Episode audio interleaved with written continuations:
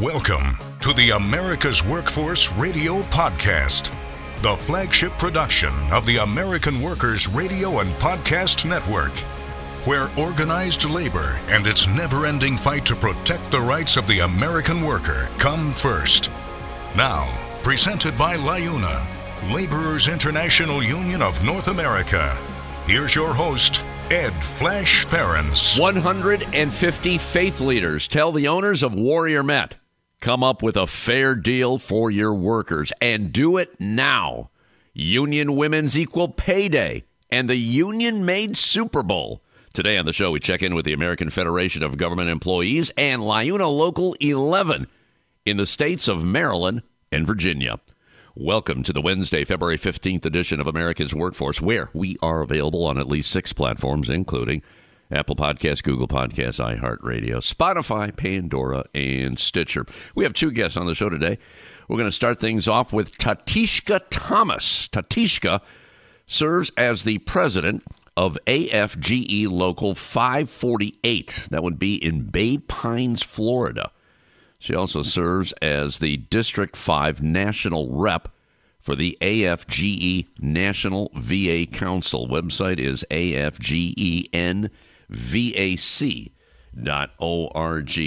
And if you go to that website, you will find their mission statement. We take care of those who take care of our nation's veterans by obtaining power through organizing, representation, and political action. You put those three together, you will make a difference.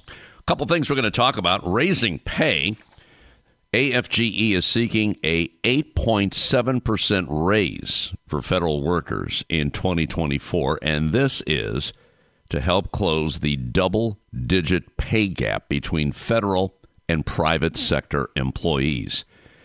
Let me point out that the latest report, this comes from the Federal Salary Council, shows that federal worker pay lags behind the private sector by over 20 3%. That makes it difficult for agencies to recruit, hire, and retain top talent. And it also hurts the quality of services that Americans receive. That statement comes from National President Everett Kelley, who goes on to say the 8.7% pay increase, including in the FAIR Act, will not only reward federal employees' hard work and help them keep pace with inflation, but it'll also help government agencies remain competitive and deliver high quality services to the American public. So that's why we endorse the bill. And there's a reason they call it the FAIR Act. It stands for Federal Adjustment of Income Rates. We uh, we touched on this last week when we talked to Tony Reardon on behalf of the uh, National Treasury Employees Union. Same situation there. You got federal employees, and they're having a hard time to to keep them. We'll also take a look at some of their uh, legislative goals for this year. And obviously, the pay raise is one of them. More organizing. They're doing a pretty good job on organizing. In fact, in the month of January, 4,600 government workers joined AFGE. Now, that's really great, but you got to keep in mind they lost a lot due to retirements. So the net gain was only 204. That's it. District 5 had the most membership gain at 233. Social Security Fairness Act. This is an issue we could probably do a whole show on. This would repeal rules that penalize public servants who receive a government pension. Think about this. You are in the private sector for maybe 20, 25 years. Then you decide to work for the government for maybe 15, 20 more years. When it comes time to retire, they will dock your Social Security because you're getting a government pension. This started, I believe, in the late 80s. And once again, you got our elected leaders tinkering with uh, government programs, and that's exactly what happened. And that that should come. It's not right. It's not fair. You worked for that money. My God, they took it out of your paycheck and then they're not giving it to you. It doesn't make any sense. Here's another um, comprehensive paid leave for Federal Employees Act that would extend 12 weeks of paid family leave to federal employees. I mean, there's a lot of issues. A lot of these are posted on the national website, afge.org. Steve Lanning will be joining us later in the show, and he is the business manager of Laborers International Local 11. LIUNA Local 11.com is their website. Steve is the business manager of that local, which covers the District of Columbia and the surrounding counties in Maryland and Virginia. Local 11 is a construction local representing laborers in the heavy and highway utility, demolition, general construction markets. It has about 2,500 active members. And prior to working at that local, in a couple of different roles, Steve was an organizer for LIUNA, and organizing, he says, is his passion. And there's a lot of that going on right now. A couple things we're going to talk about is sectoral organizing, which uh, Steve says is the key for local unions to grow and thrive. And that's an interesting concept. Of, you might have heard of sectoral bargaining. That's when you bargain not for just one company, but for several companies like it.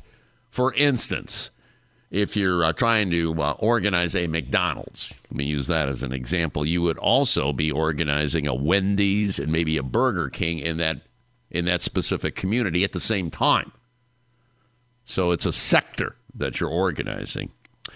Uh, talk about expanding the local prevailing rates to protect their members' wages and benefits. That's a hot potato of a topic. And also the challenges of organizing in the private building market, the cutthroat competition. And it's also always the race to the bottom. Who can we get to do this job cheaper? And then when they sign a contract with that respective contractor, who is most likely non union, they find out down the road that the work was not done properly and they have to do it again. That has happened almost, uh, it's going on right now. It's going on right now, let's be honest. So, Steve Lanning of uh, LIUNA Local 11 will be joining us later in the show. Now, brief look into the world of labor. This is brought to you by Boyd Watterson Asset Management. You can find more at boydwatterson.com. A group of about 150 leaders of various faiths are calling on Warrior Met Coal to settle its ongoing strike with the United Mine Workers of America, which is going on for over 22 months. Hard to believe. Signed by about 150 people representing several religions. The letter demands the strike end immediately, quote, in an equitable and just manner. The company is causing the suffering of over 800 families who are not able to pay rent, eat properly, take care of their health, buy school items for their children, all resulting in workers enduring unnecessary hardships for the last time period we talked about. I mean, the, the, the two year period is April 1.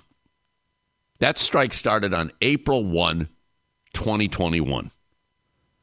About 1,100 miners with the United Mine Workers of America walked off the job that day, seeking better pay and benefits, more time off, and improved scheduling. Now, about 800 are still believed to be taking part in that strike, which is believed to be the longest in Alabama history. According to the letter, three groups the people of the Interreligious Network for Work Solidarity, the Alabama Poor People's Campaign, and the Southeast Conference United Church of Christ called on the board of directors of Warrior Met Coal to meet in hopes of ending the strike. Now, here's the crazy part of the story Warrior Met is owned by a hedge fund their largest shareholder is BlackRock. BlackRock is urging the board to end the strike. But the board is not listening. Let me read part of the letter.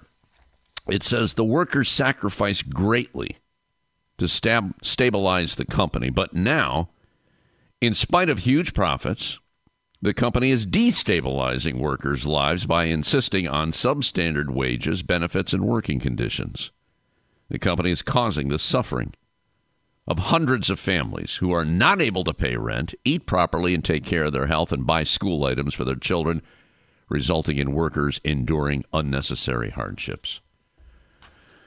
I'll tell you, thank God they got the uh, mine workers union, and they are chugging along. That is a tough breed, a tough breed there. Talk about solidarity, my gosh.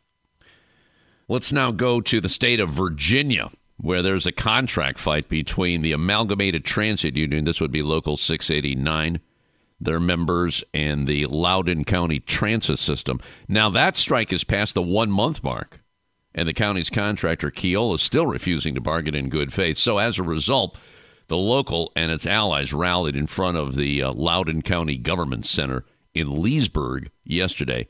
Get this Loudoun County has the highest medium household income in the country. Keolis has 6.7 billion in annual revenue. The wages that Keolis pays are forcing workers to quit or move out of the county. The county government has the ability to fine Keolis for its actions, but so far they're not doing anything. So, according to the local, it's time for Keolis to pay up, and it's time for Loudoun County government to serve its working families and make Keolis do the right thing. It's about time. You know, Sunday wasn't just the Super Bowl, it was also Union Women's Equal Pay Day. A reminder that empowering more women to form and join unions is an important tool in advancing pay equity for women.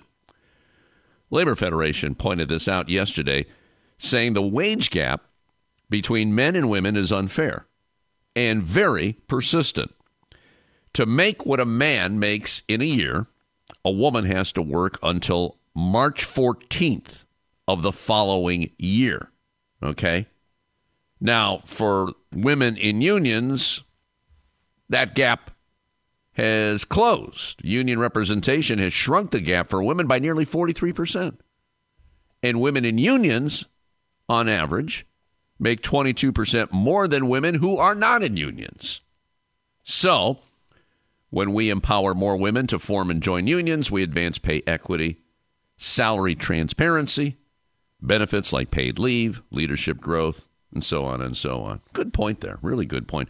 Speaking of the Super Bowl, in addition to being the most watched televised event of the year, the Super Bowl represents the hard work of thousands of union brothers and sisters. This includes not only the union members everyone sees, like the players, the NFL Players Association, and the referees, which are part of the NFL Referees Association, but also the announcers, musicians, food, transportation, hotel workers. I could go on.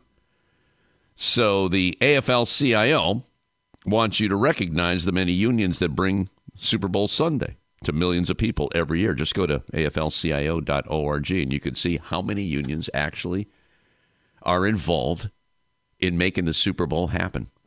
You think about the, the camera crews, those are all union reps there, especially on a national level. And I mean, they got a whole lot of camera crews. But uh, hats off to all the unions that made it happen. And the most watched televised event of the year. All right, quick break. When we come back, we're going to check in with the American Federation of Government Employees. You're listening to America's Workforce with Ed Flash Ferenc. It takes LIUNA to build North America's infrastructure. From roads and bridges to schools and skyscrapers, the men and women of LIUNA, the Laborers International Union of North America, build the projects we depend on. From constructing the Freedom Tower on the site of the former World Trade Center to untangling Washington, D.C.'s congested interstate, LIUNA members do the work that matters.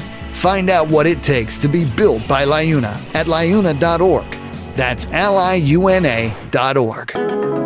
America's Workforce is sponsored in part by Boyd Watterson Asset Management, LLC. Find out more about our investment solutions tailored to meet the needs of Taft Hartley funds at boydwatterson.com. The United Steelworkers of America represent over 70,000 workers in the state of Ohio. Steelworker members enjoy the benefits of some of the best contracts of any workers in the world. Many of your friends, neighbors, and relatives are members of one of the most effective Democratic unions in our country. With the pressures unorganized workers are under in today's economy, you need to join them. So call the Steelworkers Organizing Office at 216 292 5683 or toll free at 1 800 443 3752. The United Auto Workers are one of the largest and most diverse unions in North America, with members in virtually every sector of the economy. Learn more about this proud sponsor of our program at uaw.org. From the Golden Gate Bridge to the St. Louis Gateway Arch, the Sears Tower, and just about every building, bridge, and structure in between, our cities and towns wouldn't be the same without ironworkers. With over 3,000 contractors employing more than 130,000 highly trained ironworkers and 20,000 apprentices, the Ironworkers Union stands ready and able to shape the future of our skylines. Learn more at ironworkers.org. Ironworkers, the sky's the limit. Now, back to America's Workforce. Here's Ed Flash Ferenc. And remember, you can check us out on Facebook or follow us on Twitter. Real simple AWF Union Podcast. AWF Union Podcast. Let's go to the nation's capital right now. And joining us on our live line is Tatishka Thomas. Tatishka is with the National VA Council. She also serves as president of AFGE Local 548 in Bay Pines, Florida. And the reason she's in Washington, this is the time for their annual legislative conference. So lots going on in D.C. today. Tatishka Thomas, welcome to America's Workforce. Thanks for uh, thanks for joining us today. Uh, thank you for having me. You know, before we talk about what's going on there, maybe you could uh, fill us in on uh, your local 548 Bay Pines, Florida. I understand that's uh, just outside St. Pete's. Um, how big is the local, and uh, maybe give us some specifics on uh, on the power of that local in Bay Pines, Florida. You go ahead. Uh, so yes, Bay Pines is actually located uh, in St. Petersburg, outside of Tampa. Uh, we service over 4,000 uh, bargaining unit employees at our medical center. we also cover our vet centers, our veterans centers, um, as well as our two cemeteries at Bay Pines and one at Sarasota Cemetery. Uh, and we have a total of eight CBOCs uh, affiliated with our medical center at Bay Pines. Uh, we actually have about 1,500 members, roughly close to 1,500 members that we actually serve, but our bargaining unit is close to about 5,000. Oh boy, you got a lot on your plate. How long have you been involved with uh, AFGE altogether? I actually have this August will be, um, I should say about November will be uh, 20 years. Uh, I started out at Bay Pines back in August of 2003, and shortly after that, I actually got involved with the union, and uh, I've been hooked ever since. Good for you. How long have you served as president of that local? I I got elected in as president back in 2007. Okay, good, good, good, good. Things seem to be going pretty well for you down there. That that's not an easy state for unions. I'm not going to get into that right now. I want to I want to be real positive of what's going on. You're laughing. I know, I know, I know. Uh, I want to talk about this legislative conference that's going on in Washington, and I know there's there's a lot on your plate. Uh, I guess one of the things you're you're talking about negotiations with the uh, Department of Veteran Affairs. I don't know if that's happening there, but maybe if you can just kind of run down what the discussion has been so far. Go ahead. Sure. Um, so mostly our, our, biggest ask for Congress um, is our 8.6% raise. Um, we've also been talking to them in regards to the VA Employee Fairness Act, uh, which gives full collective bargaining rights for our Title 38 employees, which is our providers, nurses, uh, people in that profession. So it's it's quite a bit of things. We're also asking for our Law Enforcement Officers and Act, which actually improves the law enforcement officers' retirement benefit. Most of okay. our officers would prefer to actually just go ahead and retire in their profession that they're in, but because of they don't have that that benefit of being able to retire at that particular age that all the other um, officers are are allowed to retire, they actually then move into another profession and everything else.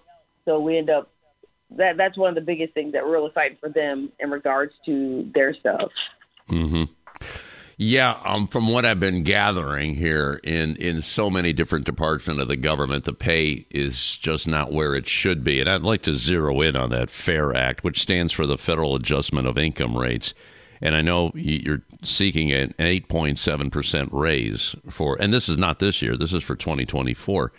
And to some, that might be, oh my God, that's a lot of money. But what's missing out of that equation is the fact that you are so grossly underpaid uh, compared to the private sector.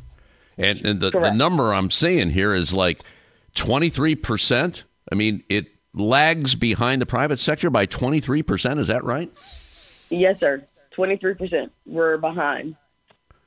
So I mean that that 8.7% obviously is a step in the right direction. What kind of reaction are you getting? I know, I know you you've been meeting with some lawmakers over there. What are they saying about this so far?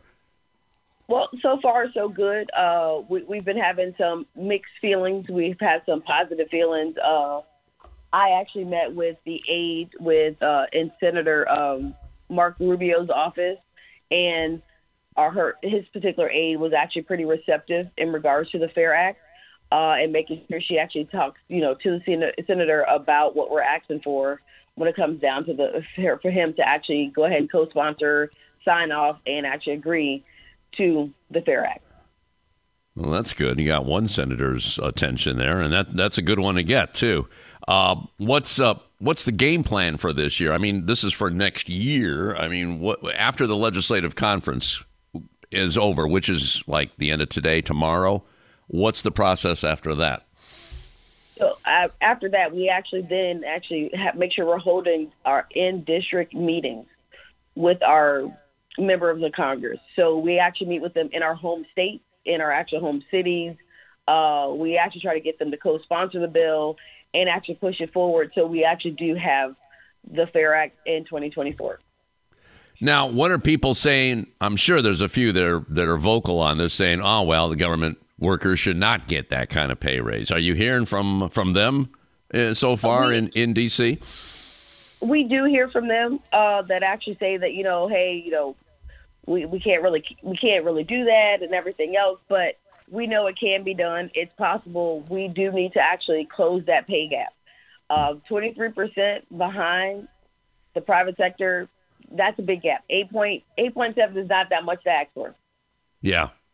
Well, there's probably some saying, well, if that's what they're paying in the private sector, why don't you go to the private sector? And I'm sure, Tatishka, you've seen people leave because of the lack of pay. Maybe you could speak to what's been happening in your local down in Florida. Uh, can you can you reference that? Uh, yeah. yes, I can. So okay, go ahead. We've had a lot of employees that will actually say, I'll just go over across the bridge over to Tampa, or I'll just go down to the sister hospital or the community hospital across the street because they're going to pay me more money. Uh, our nurses are leaving, our providers are leaving, uh, even our housekeeping workers. Uh, before they even got to the, the the the bare minimum of over fifteen dollars, they were actually leaving like there was no tomorrow we have to give federal employees a raise. We have to make it. We have to make federal agencies an employer of choice. All right. Again, it's the uh, Federal Adjustment of Income Rates, better known as the FAIR Act. And I'll tell you, there's a lot of information on this on the national website, which is afge.org. Tatishka Thomas joining us on our live line today. She represents the National VA Council. AFGE nvac.org is uh, that website. We'll uh, continue the conversation after this, talk about some more priorities for this year at that legislative conference. Later in the show, we're going to check in with Steve Lanning. Steve is a business manager at LiUNA Local 11, which is also in the D.C. area. They represent uh, D.C. and the surrounding counties of Maryland and Virginia. We'll be back in a few minutes. This is America's Workforce. More shows available at awfradio.com. It takes LiUNA to power North America with affordable energy. The men and women of LIUNA, the Laborers International Union of North America, have the skills needed to build and maintain oil, natural gas, nuclear, solar, and wind projects that are shaping America's energy future. From new energy tech to retrofitted facilities, LIUNA members do it all. Find out what it takes to be powered by LIUNA at liuna.org. That's L I U N A dot org. Union members need to be heard. Reliable and convenient union voting has never been more important than it is now. Make voting easy for your membership by working with survey and ballot systems. SBS offers encrypted and monitored solutions that ensure your elections are accurate and accessible for every member through mail in, online, and in person voting. Visit surveyandballotsystems.com and take the next step in getting secure and auditable elections. The Heat and Frost Insulators and Allied Workers are proud to be a title sponsor for America's Workforce Radio. The Insulators Union is leading the way in the mechanical insulation industry, fire stopping, and infectious disease control. Regarded as North America's energy conservation specialists, these professionals are known for their professional work and dedication. You can learn more about the Insulators Union at insulators.org. The AFL CIO is a proud sponsor of America's Workforce Radio. United by efforts to raise wages, listeners to this show and workers all across America are beginning to turn a corner and drive the economic debate. The AFL CIO is comprised of 12.5 million working people, but we stand with and fight for everyone who is working for a better life. For more information about our Raising Wages agenda, go to aflcio.org. Now, back to Ed Flash Ferenc with America's Workforce. And don't forget, you can check us out on at least six platforms. That includes Apple Podcasts, Google Podcasts, iHeartRadio, Spotify, Pandora, and Stitcher. When you get an opportunity, just sign up and receive our shows on a regular basis and give us a rating. We always appreciate those five star ratings, so please keep them coming. By the way, this uh, next segment brought to you in part by the North Coast Labor Federation. In fact, we'll be checking in with them tomorrow on the show. Right now, let's go back to the nation's capital. Joining us on our live line is Tatishka Thomas. She's with the National VA Council, AFGENVAC.org. Also serves as president of AFGE Local 548 in Bay Pines, Florida. And she's in Washington today, along with a, a lot of other labor leaders at AFGE dealing with their annual legislative conference. Tatishka, I have to ask you this. Uh, we've done a lot of shows with uh, the American Federation of Government Employees. We have a big VA hospital where we uh, record the show in northeastern Ohio, the Lou Stokes VA Center. Getting a lot of information over the years about the fact that uh, there is a huge need for personnel, primarily medical professionals, doctors at VA hospitals around the country. Around the country. And I'm hearing a number of about 50,000 um, I'm just I'm just wondering is is that number still accurate? Number one, and the other part of this question is I understand it's a very cumbersome process when it comes to hiring people for VA hospitals. I, I know you just can't hire anybody like that. You got to screen them, you got to vet them, and all that kind of stuff. But it's it's very lengthy, and as a result, uh, things aren't getting done. Is that being discussed at your conference right now? Yes, it is. And um, what, what's really being discussed are the onboarding surges, is what they're actually calling. The VA is actually calling them. Um, so the number that you gave about fifty thousand, that is correct, but it has also increased increased a little as well. Um, the onboard onboarding surge event is pretty much where they're trying to actually decrease the amount of paperwork and the process it takes to actually get somebody on board, boots on the ground, out of facilities. But they're discovering even more that the problem in the process is even more cumbersome than what they probably originally thought that it was. Usually, when HR was actually in house on at the facilities. Now they're completely virtual. They're consolidated. They don't belong to underneath the medical medical center directors. It's taken between six months to eight months to actually get somebody hired at the VA. Wow. Which is actually, called, you know, which d- delays patient care. Yeah, yeah. And probably during that time period, you got people leaving because the pay is not where it should be. So, uh, yeah, and that's that's across the board. That that's really sad. And again, we're talking about taking care of the people that fought for our country. I mean, come on, these are our vets here. We got to do a better job on that. Well, it's good that they're discussed. Do you see some movement on this? I mean, are, are, are you getting people's attention to cut through that paperwork right now? Yes, we are. Uh, I think majority of our members of Congress are actually seeing um, that this is a big problem. This is an issue. Uh, to the point where you know the secretary you know made this one of his priorities and when it comes down to onboarding on cutting some of the red tape on getting more people in at a faster pace. Uh, so they're having these events, these onboarding surge events, to actually see exactly where what causes the actual bottleneck and how can they actually slow that down or actually kind of eliminate some of those processes. Uh, but I think what they're forgetting is you still need that human factor into the process. Everything can't be automated. Mm-hmm.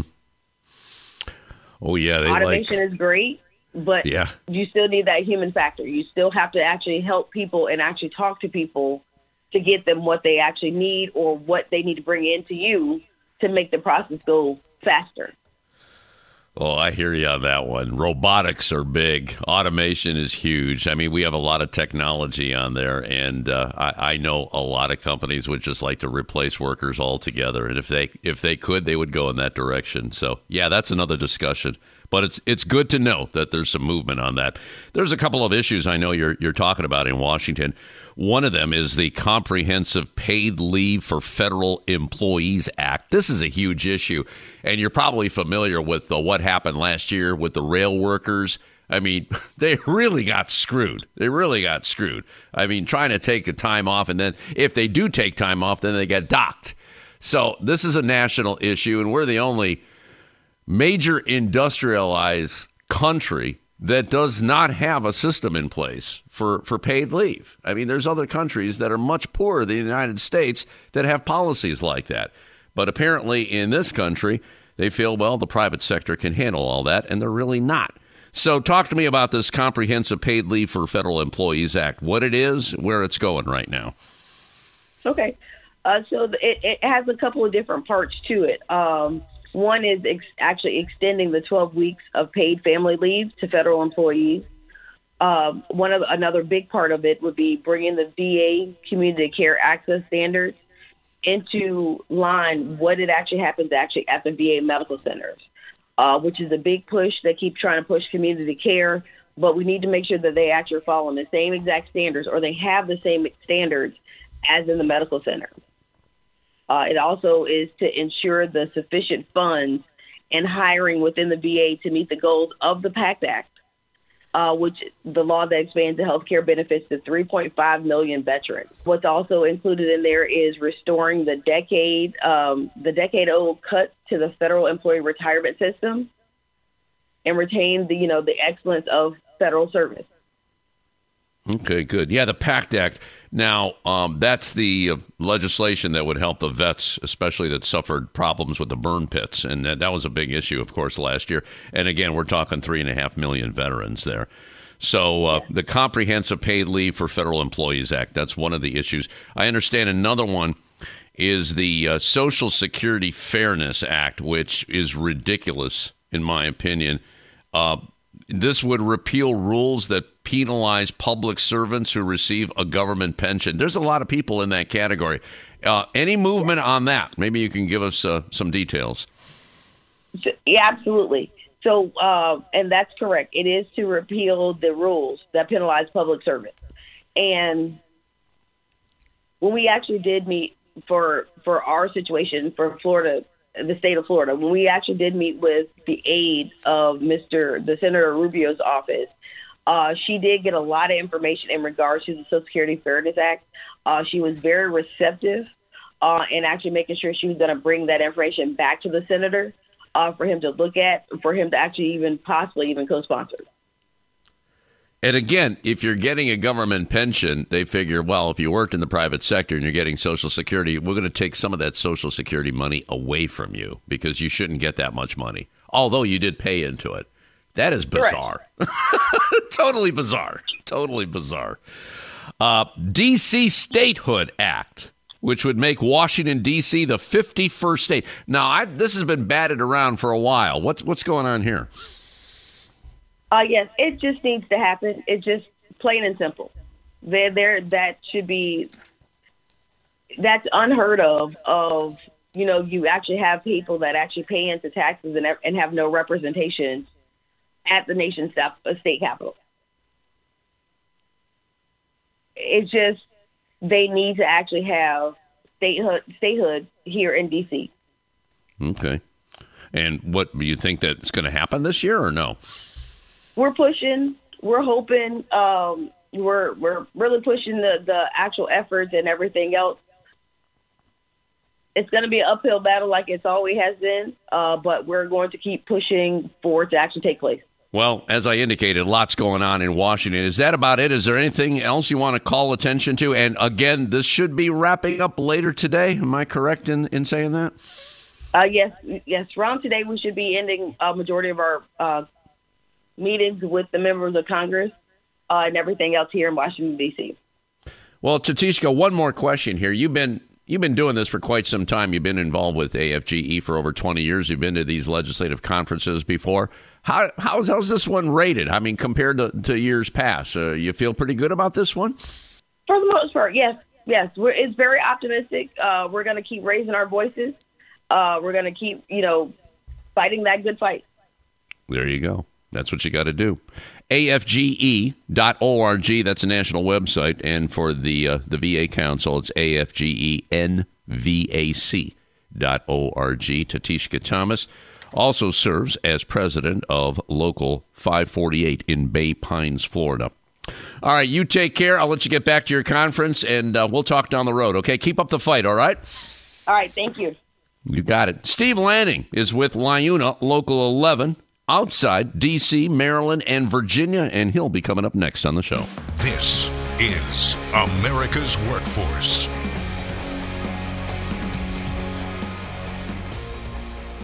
It takes LIUNA to keep America running. Over 70,000 public employees are part of LIUNA, the Laborers International Union of North America, delivering critical services such as healthcare and emergency response, as well as maintaining roads and sanitation systems. Even the National Postal Mail Handlers Union, representing over 47,000 U.S. postal workers, is affiliated with LIUNA. Find out what it takes for LIUNA to keep America running at liuna.org. That's L I U N A dot org. There is unity and strength for workers. We are the USW. We are the USW. The United, Steelworkers. The largest industrial union in North America. We represent 850,000 members in, In the, the U.S., US, Canada, and, the, Caribbean. We work in metals, Rubber, chemicals, paper, oil refining, Atomic energy. and the service sector. we are steelworkers, standing strong and fighting for what's right. We're the nurses, firefighters, and claims representatives that help keep our government services running. We respond to natural disasters. We care for our nation's veterans, and we investigate discrimination in the workplace. We are federal and D.C. government workers, and we are proud to serve the American people. Working in more than 70 agencies across the government, we know we can fulfill our mission because our union has our back. Learn more at afge.org. Paid for by the American Federation of Government Employees, AFL CIO. America's Workforce Radio is sponsored in part by the International Union of Painters and Allied Trades, District Council 6, representing painters, glazers, drywall finishers, and sign and display industry workers. They remind you that belonging to a union is your right as an American. Now, back to America's Workforce. Here's Ed Flash Ferenc. And remember, you can check us out on Facebook or follow us on Twitter. That would be AWF Union Podcast. And remember this if you like a show, please share that show. We count all the downloads. Our sponsors like to know how many downloads there are of America's Workforce, so we want to grow the show in 2023. So just go to awfpodcast.com. If you missed something, do check it out. And speaking of uh, sponsors, Labor's International President Terry O'Sullivan is the uh, presenting sponsor of America's workforce. And it was uh, last Tuesday that President Biden had his State of the Union message. And Terry posted this The Biden administration is delivering for working men and women through historic investments that are creating good family supporting jobs, measures reducing inflation, record setting job growth, and wage growth. The strong, proud, and united men and women of the laborers could not be more grateful to the president for his commitment to labor rights, good jobs, and protecting our hard won wages and benefits. LIUNA.org is a national website. And again, we uh, certainly are happy that we have such a presenting sponsor. And speaking of LIUNA, let's go to the D.C. area right now. Joining us on line number two is the business manager of LIUNA Local 11. LiUNALocal11.com is their website, and the business manager for a year now is Steve Lanning, who's uh, been with LIUNA for a couple of decades. In fact, he even worked in southern Ohio for a little bit. Steve Lanning, welcome to America's Workforce. How are we doing today, brother? Doing great. Great. Thanks for having me. So, so talk to me a little about your background. You were telling me off the air here that you were in Chillicothe, Ohio, for some time, right? Uh, born and raised there, yes. And it was a it was a great union town. I mean, it was uh, uh, my little league coach was president of the big union uh, factory in town that thankfully still exists. Um, you know, that was just kind of the nature of the town. I, you know, something I remember shortly after I started getting into the labor movement actively. I remember my own hometown had a joint rally. Both the teachers, my mother was a teacher, she was a member of the NEA or Ohio Education Association, and the one of the big unionized factories there were both doing a joint strike action in downtown Chillicothe, which is a small town. And to me, that was always represented the beauty of it that a lot of the spouses who are teachers, their spouse worked at the factory, and together they're in solidarity and support each other, even though some are teachers, some are working at a paper mill. Um, you know, that was kind of my experience growing up. So I took that with me into a career in the labor movement and couldn't be happier. So, so how did you get connected with uh, Labor's International? It started in Chillicothe then, or what? Um, I guess you could say that. Uh, they were recruiting organizers, and I was able and fortunate enough to enough persistence and maybe I annoyed them a little too much. They just gave me a position as an organizer. They said, "Okay, if you want to want to do it tomorrow morning, you need to be in uh, DuQuoin, Illinois, and start. We have a campaign there, and you need to get involved in it." So that's kind of how they used to do things back then. I see. Um, I see. If you're on the road three weeks, 21 days straight, and then you get a couple days off. It was kind of a baptism by fire. So you had to resolve and really the fire in the belly to want to do those kind of things. Well, I bet we could do a whole lot on the, the times, the trials and tribulations of what you did as an organizer. I'm just wondering if there, there's got to be a couple of campaigns that come to mind that probably were very frustrating for you, but in the end, it all worked out. Anything that you can uh, you can reference here on the show? Honestly, most yeah, I will say this: if you go with the NLRB election model, most of those are frustrating, pounding your head up against the wall uh, type campaigns because the way that model works is you file with clear majority support, preferably you know six two thirds support, meaning of the workers eligible to vote, two thirds of them said yes, I want to form a union.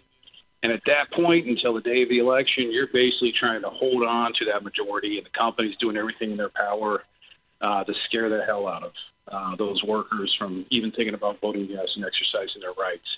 That that is always a frustrating process, but when you're successful at the end of it, it is very rewarding to see that workers stood up, the majority of them stood up, and you know held off on the company lies and intimidation. Mm-hmm. Well, there's a lot of organizing going on right now, and uh, you know we've got a worker-friendly National Labor Relations Board. In fact, the general counsel comes from the CWA, Jennifer Abruzzo, and we're seeing a lot yes. happening, especially in the Starbucks and the Amazons and places like that, Trader Joe's. Uh, let, us zero in on on your your specialty. Obviously, that's the the private building market here, and I know that's very very cutthroat. Um, and it's my understanding, too, that you could probably use some help with local governments to because governments, especially when it comes to construction, and you know this, Steve. I mean, you got these contractors that that misclassify workers, and as a result, the state governments get screwed on, on tax revenue. Yes. Can you? I'm sure you got plenty of stories here. Can you? Uh, can you talk about that and, and and hopefully maybe are we making a dent into some of these governments realizing that they better wake up and do something about it? It depends on the market. Uh, I want to say I'll speak to the DC metro area where you know what you have here is in many ways a sympathetic. You have local governments that are sympathetic to labor to unions, if not outright supportive. However, in many ways they feel that their hands are tied with regard to uh, what they can do on behalf of organized labor. Um, over the years, since we've been pushing different bills and different matters, I've heard the, t- the, the the tone, the comments change. I was on a I was on a council hearing in District DC a couple months ago, and some rapidly union contractors are in protest of uh, the bill, and yet the council member held firm, saying, "Look, wage theft is a real problem. So you're not going to convince me that we don't need this because I'm hearing too many reports of too many wage stuff, too much wage theft, misclassification happening." It silenced them. My point being, ten years ago, that uh, that DC council member or any DC council member really wouldn't have pushed on that issue. That took organized labor stressing over and over again how much how rampant it is, and more importantly, let me just say this: it that model pervades a market. So construction, those construction markets are very localized. When you have a company that comes in and can undercut others by misclassification, misclassifying their workforce, they can undercut other non-union contractors and union contractors, obviously, at that point. And, uh, you know, non union company is going to say, either I have to cheat like this person, I'm going out of business. The union contractors are already up against it because they have a contract with their workforce. Uh, so, unless local governments get involved, start putting parameters, particularly on private development deals, uh, and really strengthen those laws, this just becomes pervasive and it will take over. That's just the nature of the way competition works. If I can undercut right. you, and I do it unlawfully and no one's enforcing it, I'm going to continue to do it and I'm going to run you out of business. Or you're going to mirror my model, which is an unlawful one, and then we're just, we just lowered the standards in the market. So, in your territory, you, you, spoke to D.C. It seems to be moving in the right direction there, but you have uh, you got Maryland and Virginia there. Um, are those governments yes. are they respe- uh, res- receptive to what you're what you're talking about here? So you have different county governments in Maryland, and you have uh, state government. We have the new state government, new governor in uh, Maryland, Wes Moore. Uh, I think you know to some degree there's going to be re- receptivity. A lot of education is going to have to take place there. We've been pushing this at the county level, and in Maryland, and as well as in Northern Virginia, believe it or not, which has really taken a turn over the past few years uh, on its recognition of what they can do for organized labor. And for us, as in construction, it's key if they really are serious about helping working families, if they're really serious about giving workers a raise, about addressing income inequality, unaffordable housing, what do we do for these construction workers who provide essential services, and utility work, road work, things like that? Part of that is expanding the prevailing rate, and we are getting receptivity uh, from local governments on that. I think they sense that we they had the ability, they have the ability to do that, and they almost we've compre- impressed upon them the obligation they have to do that. That these wages have stagnated, and if you want someone to work effectively on utility work, other critical infrastructure in your area, you better make sure they're making good wages and you're not rewarding bad actors, bad contractors to do that work. You know, it's funny you bring up a prevailing wage. In fact, uh, we're going to do a show on that in the next couple of weeks. There's a study done by the uh, Illinois Economic Policy Institute where they studied the states that repealed prevailing wage and the lawmakers and you know this you know this story Steve the lawmakers yep. in those respective states said oh we got to get rid of the prevailing wage because it's going to help taxpayers and yep. you know you know it does, that's not the case i mean they, they lowered the wages uh, what happened is a lot of the uh, people that had lower wages had to go on public assistance. So it actually cost taxpayers more money more money, and Right. plus Right. safety, safety rates. I mean, fatalities went up in those. I still can't, for the life of me, figure that argument out. Why lawmakers are still doing that? But uh, do you think that message is changing? I'm just wondering, especially with studies that keep coming out like that. It's it depends on the market. I can't speak to other parts of the country. I know in, the, in DC it took us years to impress upon them uh, that argument. I think it's starting to resonate when you can show time and time again, like you said, these are non-union construction workers working in a critical industry within the metro area, DC metro area, I should say, and yet they are on public assistance. They are eligible for public assistance. This market has failed uh, in that the wage has been driven down to a point where no one with appropriate skills wants to do that. They're going to go somewhere else. So, what? How is this local government serving its constituents by having a workforce that no one in an industry that no one wants to work in because the wages are so low and the work's so dangerous? Right. Uh, you know, that's pressing upon them story after story after story, trying to compel them uh, that they need to step in and correct this. Uh, we've started to make some progress there. We're a long way to go, long way to go, but I think we can show that we can make this a more just, equitable city uh, by having the local government get involved in this area, holding bad actors accountable, where they have the ability to expand the prevailing rate to let union contractors bid at a level playing field, forcing more obligations, regulations on bad actors and run them out. You know, then we can get there. Yeah, yeah. Governments have a lot of power. They just got to use it, and they got to use it the right way. Yeah. Okay, we got a couple of minutes left. I, I know you want to talk about sectoral organizing, I, and I've heard of sectoral bargaining, uh, sectoral organizing. I, I like that. Can you explain what's what's going on? Well, you know, the key to any organizing, union organizing, the key to any organizing is take wages out of competition. Full stop. That should be the motive. That is why you organize, not the hot shop where there's some bad actor, bad managers making workers angry. It's ultimately how do we organize this industry? Whether it's you know, electrician, electrical contractors doing building work, you know, it's it's concrete contractors doing the, the concrete building work, road contractors, utility contractors, they're all in competition within their particular part of construction. If you can organize, unionize each of those contractors in that particular area, then you can set wages, right? If one company's paying their worker 15 bucks an hour, let's say, and another one's paying it 18, but they get less work because their labor costs are higher, well, what if you organize them all, set one wage, and then when you bring wages up, no one contractor's put at a disadvantage. Now they're operating, they're winning work based on their competence, not on how cheap they can get their workforce.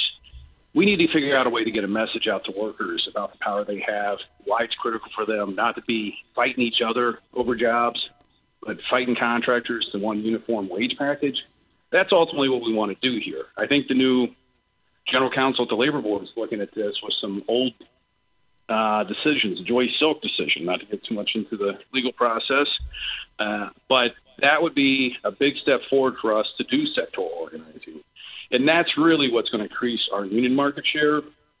Um, that's really what's going to give workers in this country a boost in power is focusing on a core industry, organizing it, setting that wage floor, and then negotiate wages up from there.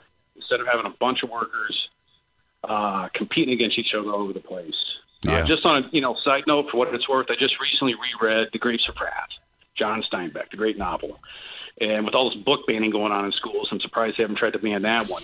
That hits on that topic over and over again. How workers are constantly pitted against each other, forced to work for less if they wanted the job. And the only way they're going to stop that is organize and say we're not going to work for anything less than this as a group. That's what sectoral organizing is. Yeah. Boy, that is a good read. Those of you listening, you better pick it up now before it does get banned. jeez.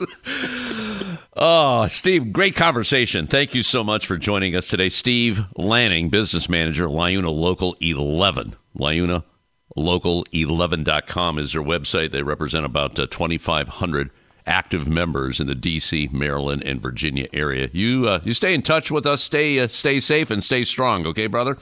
All right, thank you, thank you for having me. All right, that's it for another edition of America's Workforce. Tomorrow, we're going to check in with the Association of Professional Flight Attendants and the latest from the North Coast Labor Federation. Until then, all of you have a safe and wonderful day. That concludes another episode of the America's Workforce Radio Podcast. Thanks for listening, and be sure to subscribe so you never miss a show. America's Workforce is a production of Labor Tools and BMA Media Group. Find out more information online at labortools.com.